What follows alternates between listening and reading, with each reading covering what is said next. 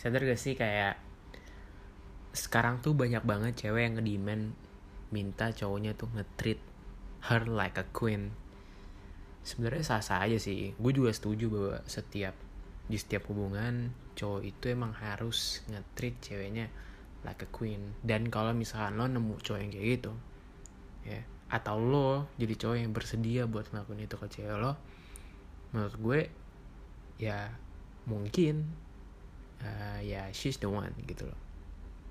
Nah tapi yang anjingnya nih ya, banyak cewek-cewek yang mengeksploitasi kata-kata tersebut ya kan?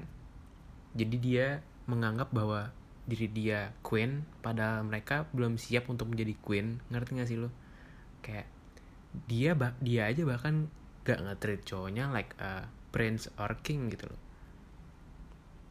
I mean kalau misalkan lo pengen gituin juga lo harus mau ngegituin orang kan